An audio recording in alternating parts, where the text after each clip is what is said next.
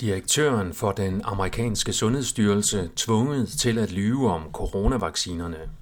Velkommen til Brandgård Avisen nummer 227. Regeringen tvang Robert Redfield til at lyve coronavaccinerne effektive og sikre.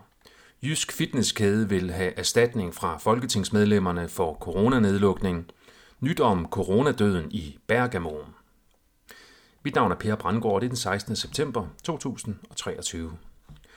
Robert Redfield var direktør for den amerikanske sundhedsstyrelse CDC, da coronapandemien startede.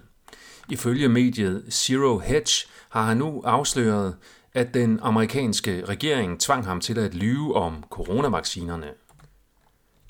Hans holdning var, at befolkningen burde informeres om sandheden om vaccinerne, men regeringen tvang ham til at lyve vaccinerne mere effektive og sikre, end der var evidens for at udtale. Kåre Solhøj Dale er direktør i den danske fitnesskæde Local Fitness i Jylland. I ledelsesberetningen i virksomhedens seneste regnskab har han noteret, at han kræver erstatning af de 179 folketingsmedlemmer, der sad i perioden 2019 til 2022, for de tab virksomheden har lidt i perioden på grund af coronanedlukninger. Det er Ekstrabladet, der har skrevet om sagen.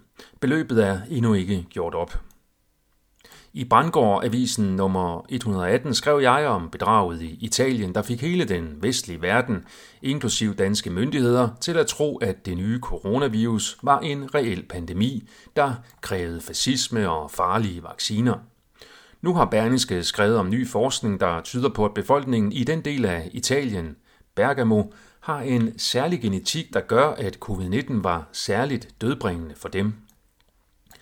Det er ikke sikkert, at det kun er en orkestreret søforklaring, efterhånden som sandheden om Italien bliver trævlet op af frie efterforskere.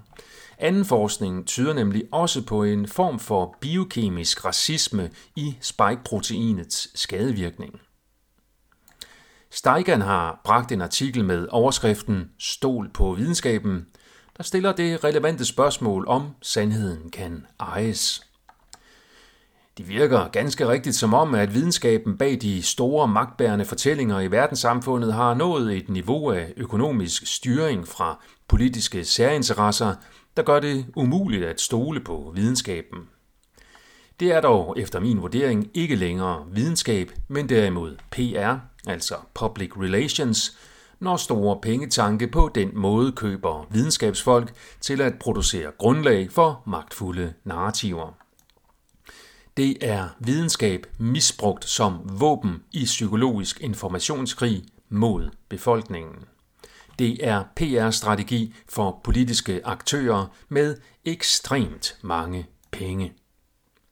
Flere medier, blandt andet Zero Hedge, melder om, at det amerikanske militær har svært ved at rekruttere nok soldater og personale – en af årsagerne er angiveligt, at et stigende antal unge amerikanske mænd er begyndt at tvivle på, om det amerikanske militær bliver brugt til at beskytte hjemlandet eller til helt andre formål, som de vågne unge mænd ikke vil være med til.